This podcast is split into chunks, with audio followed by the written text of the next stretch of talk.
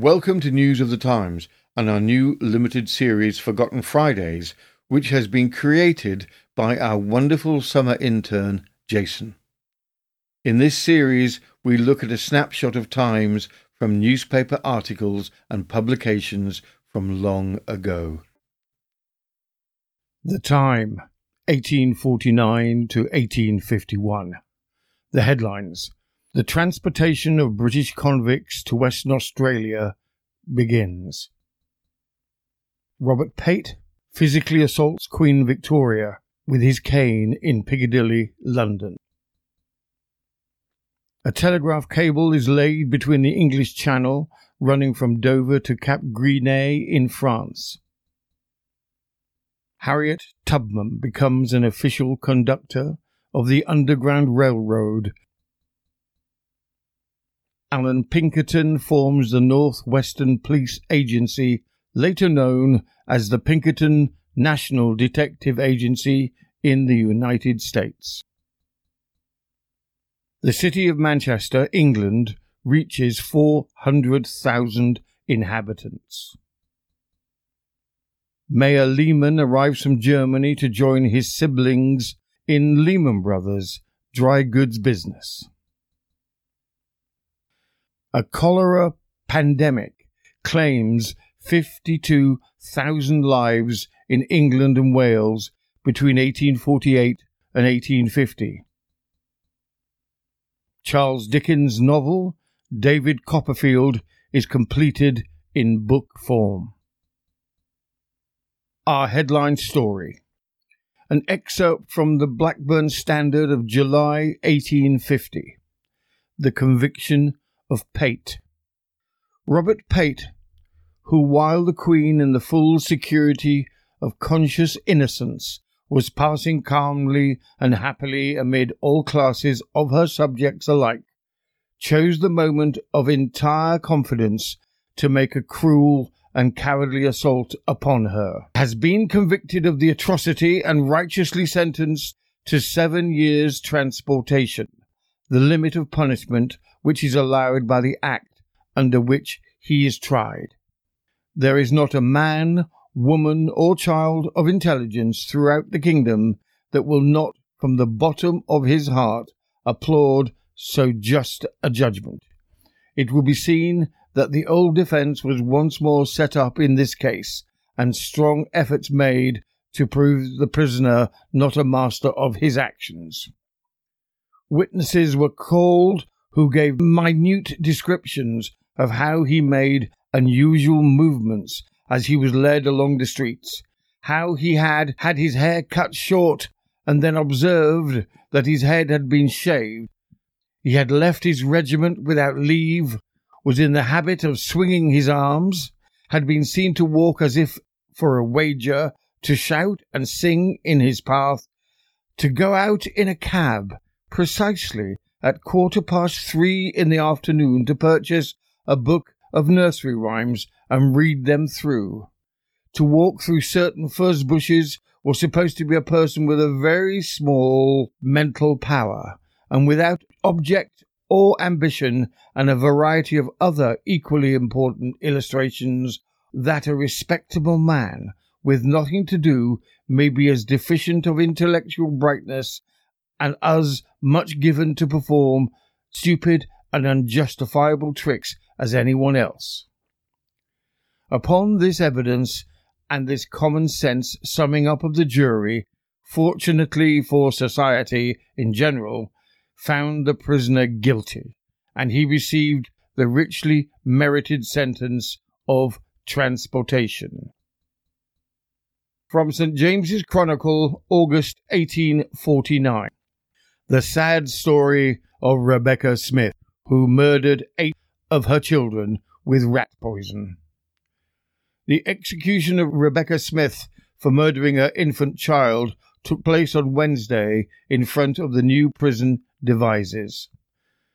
The Devizes Gazette says it is impossible to give anything like a correct calculation of the number of persons present to witness the scene. They were countless. From nine until eleven o'clock people poured into the town in shoals, on foot, in wagons, in boats, and by the latter hour the prison yard, the banks of the canal, every tree, hedge, and field that could command a view of the drop appeared crammed. Still, the roads were lined with persons thronging to the spot. People were there from every part of the country, old and young and infants, but they were chiefly of the labouring classes, and there were thousands more women than of men. From the period the miserable woman entered the prison to the moment of her execution, her conduct was most becoming. Mild and contented in her manner and deportment, it might be thought that she was totally incapable of the unnatural crime of which she was convicted. She at once unhesitatingly confessed her crime and acknowledged the justice of the punishment that awaited her, and frequently expressed a hope that others would take a warning by her fate. At the same time, she was extremely ignorant and betrayed a want of any deep feeling. She could read but imperfectly, and what she did read was scarcely able to understand. On Tuesday, her husband and daughter, accompanied by her brother and sister and some other members of her family, were admitted for the last time to see her. There was such a total absence of feeling on the part of her husband as to induce some remarks on his conduct. The sister was deeply affected, as was her brother, as the time approached for her execution, she appeared to feel more deeply her dreadful situation, and she passed rather a restless night. But she afterwards recovered her wonted calmness and ate a moderate breakfast in the morning. Shortly before twelve, the tolling of the prison bell announced that she had but a few minutes more to live and she was ushered from her cell, accompanied by the proper authorities. She was at once conducted to the gallows, the chaplain reading portions of the burial service as the procession proceeded. During this time she did not utter a word, nor did a sigh escape her, but her countenance appeared quite composed and her step firm. Arrived on the drop, the rope was in a moment round her neck, she clasped and raised her hands together as if in fervent prayer, and after a single struggle, she was dead. She was about forty four years of age and had been married eighteen years and had eleven children. The eldest, only a daughter, is now alive. The second boy died of diarrhea at the age of fourteen weeks. All the rest with the exception of the last but one, the unhappy woman acknowledged that she had poisoned a day or two after their birth. She was extremely ill herself when this child was born, and it was in consequence taken to a neighbour, and it died a fortnight afterwards.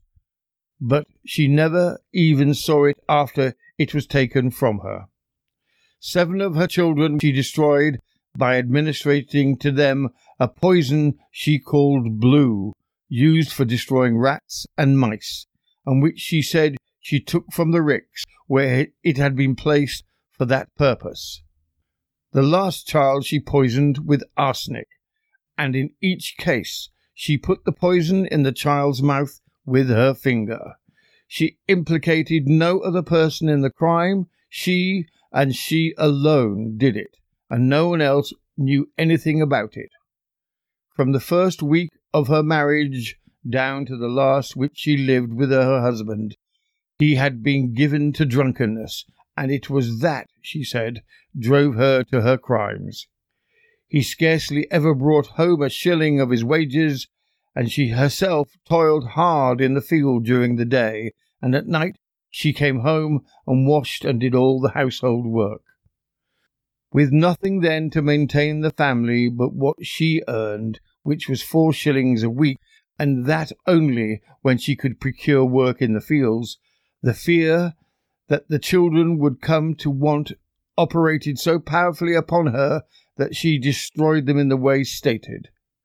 Her father and mother lived in Bratton and attended the Baptist chapel at that place, her mother being a member.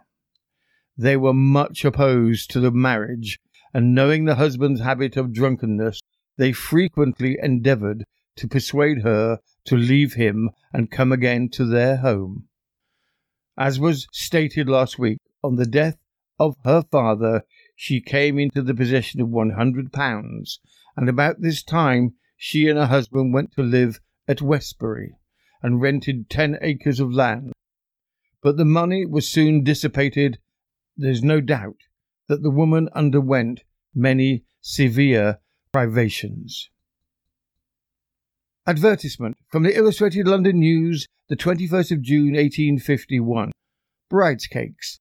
Messrs. Purcell and Cornhill wish to call attention to their bride cakes as being superior to any others both in quality and ornament, an elegant assortment ready for inspection, wedding breakfasts, ball suppers, and dinners provided in the most fashionable style, including wines and hire of plate, china, and cutlery.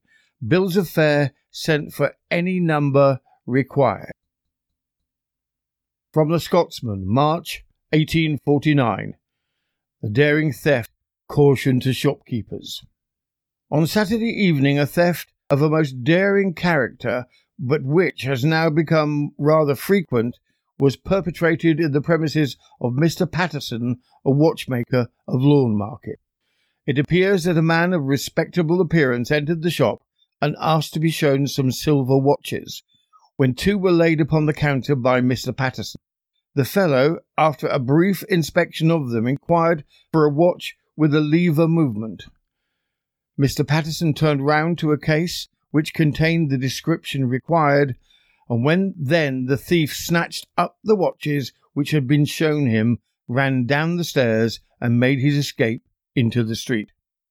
Mr. Patterson followed in pursuit for a short distance, but no trace of the thief was to be found, and all the efforts of the police for his discovery have hitherto proved unsuccessful. Advertisement from the South Eastern Gazette, the 1st of January 1850. Wanted. A respectable, trustworthy woman, healthy and active, about forty, as good plain cook, with dairy and baking, and to assist in the household work and superintend generally. Strict cleanliness and early rising indispensable, with an exceptional character. Also, a manservant as groom and gardener, who understands cows, pigs, milking, brewing, etc., a sober, quiet, civil, steady, working, middle aged man with good character who can bear confinement and live in the house. Address postpaid with full particulars under cover to ABC Care, Mr. Everard. From the Clare Journal and Ennis Advertiser, the 26th of April, 1849 the execution of Sarah Harriet Thomas, age 18, in Bristol Friday morning. The wretched criminal Sarah Harriet Thomas, who was convicted at the last county of Gloucester assizes for the murder of her mistress, Miss Jeffreys, by bludgeoning her with a large stone while she slept, at Bristol underwent the extreme penalty of the law this day in front of the new jail. There was an immense concourse of persons to witness the execution, the natural horrors of which were greatly increased by the fact that the wretched culprit refused to walk to the drop, and had to be dragged forcibly from her cell and carried to the platform all the time, giving vent to the most heart-rending screams. On being brought under the fatal beam, she exclaimed, Lord, have mercy upon me. I hope that my mother and none of them are here. Calcraft, the executioner, then adjusted the rope, and in two minutes she was launched into eternity. A confession was made by her to the governor of the jail in the presence of one of the female officers. She said she was driven to it by the cruel treatment of her mistress. A positive aside From the Morning Post, the 1st of January 1849. Charity. A gentleman connected with the Union Club presented the magistrate with the sum of £10 for the relief of the poor. From the Morning Post, the 1st of January 1849, in Marylebone, an invocation. On Saturday, Matilda Cronin, an Irish girl, was charged by uh, a Mr. George Marsh, a resident of number 14 Dudley Street, Paddington, under the following circumstances. Mr. Marsh stated that he was asleep in his bed when he was aroused from the arms of Morpheus by a serenade, the burthen of which was something in the following style Come down, come down, you scurvy George Marsh, and I'll tell you something that will astonish your weak nerves and no mistake. He got out of bed, opened the door, and there, to his astonishment, beheld the lovely Matilda. She bestowed upon his sinister cheek a blow that gave him a singing in his ear ever since. Maria bolted, he pursued. She doubled and got to his domicile before him. Upon his arrival there, he found her pursuing the active occupation of smashing his windows. He gave her into custody for doing so. On being cross questioned, he admitted that he and Miss Cronin had lived upon the most affectionate terms, but he said that was a long time ago. The defendant was ordered to pay for all the damages she had done. Advertisement from the Morning Advertiser, the 1st of January, 1850. Wanted a respectable young woman aged 20 years of age who can take the management of a small private house for a single man. She must be kind, good tempered, and obliging. A good character will be required. Apply at the Earl Grey, Arthur Street, Trevor Square, Brompton, between the hours of three and five. From the Morning Post, the 1st of January 1849. All's well that ends well. Miss Mary Bigg preferred a charge against Mr. George Arbuthnot for having wilfully and maliciously much injured her person by inserting a quantity of holly between her sheets on the night of the 26th inst. Mr. George Arbuthnot preferred a countercharge against Miss Biggs for having, by conduct which was anything but ladylike on her part, destroyed a very nice French velvet hat of the value of fourteen shillings. It appeared there was a large party of counter jumpers and bustle makers enjoying themselves on Boxing Night in Lisson Grove. Miss Biggs observed Mr. Arbuthnot fumbling about her bed. The soiree was held in the bedroom and suspecting he had some sinister motive, determined to be even with him. She cut off a large slice of pudding and safely deposited it in the crown of Mr. Arbuthnot's tile. The party broke up and went to their respective homes. Between the fat of Mr. Arbuthnot's head and the suet of the pudding, his hat was quite destroyed, and he sought reparation. Miss Biggs said that on getting into her bed it turned out to be one of thorns instead of roses, and that she was considerably lacerated by the insidious deposit Mr. Arbuthnot had placed therein. She would show the marks to the magistrate if he wished. The worthy magistrate declined. Mr. Arbuthnot, on being sworn, was obliged to admit that he had paid but five shillings and threepence for his hat when new. The worthy magistrate recommended a reconciliation, which, after sundry and diverse simperings and sly looks, was acceded to by the parties. You have been listening to the news of the times, 1849 through 1851, and I'm Robin Coles. We would like to thank our tremendous supportive subscribers. Thank you. Your comments, suggestions, and interaction is greatly appreciated. Thank you again. If you haven't subscribed, we would be very grateful if you did. We need a minimum of 1,000 subscribers to keep this channel alive. Please subscribe, tell your friends, and share on social media. We would greatly appreciate it. We upload six days a week. Fridays are a new limited series called Forgotten Fridays, where we explore a snapshot from newspaper articles, advertisements, and publications of a time from long ago. Saturdays are Serial Killer Saturdays, where we do an in depth look at a serial killer from our extensive database. The time span of these ranges from as early as the mid 16th century to the 21st century and encompasses men, women, children, and couples who kill. Sundays are eccentrics as we do an in depth look at some of the quirky, unusual, notable, and bizarre characters from Great Britain, which offers up a rich supply to choose from.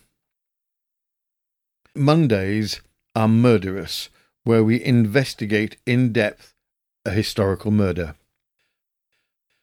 Tuesdays are twisted and usually involve a collection of stories based around a theme, such as stories of matricide or when employers go bad.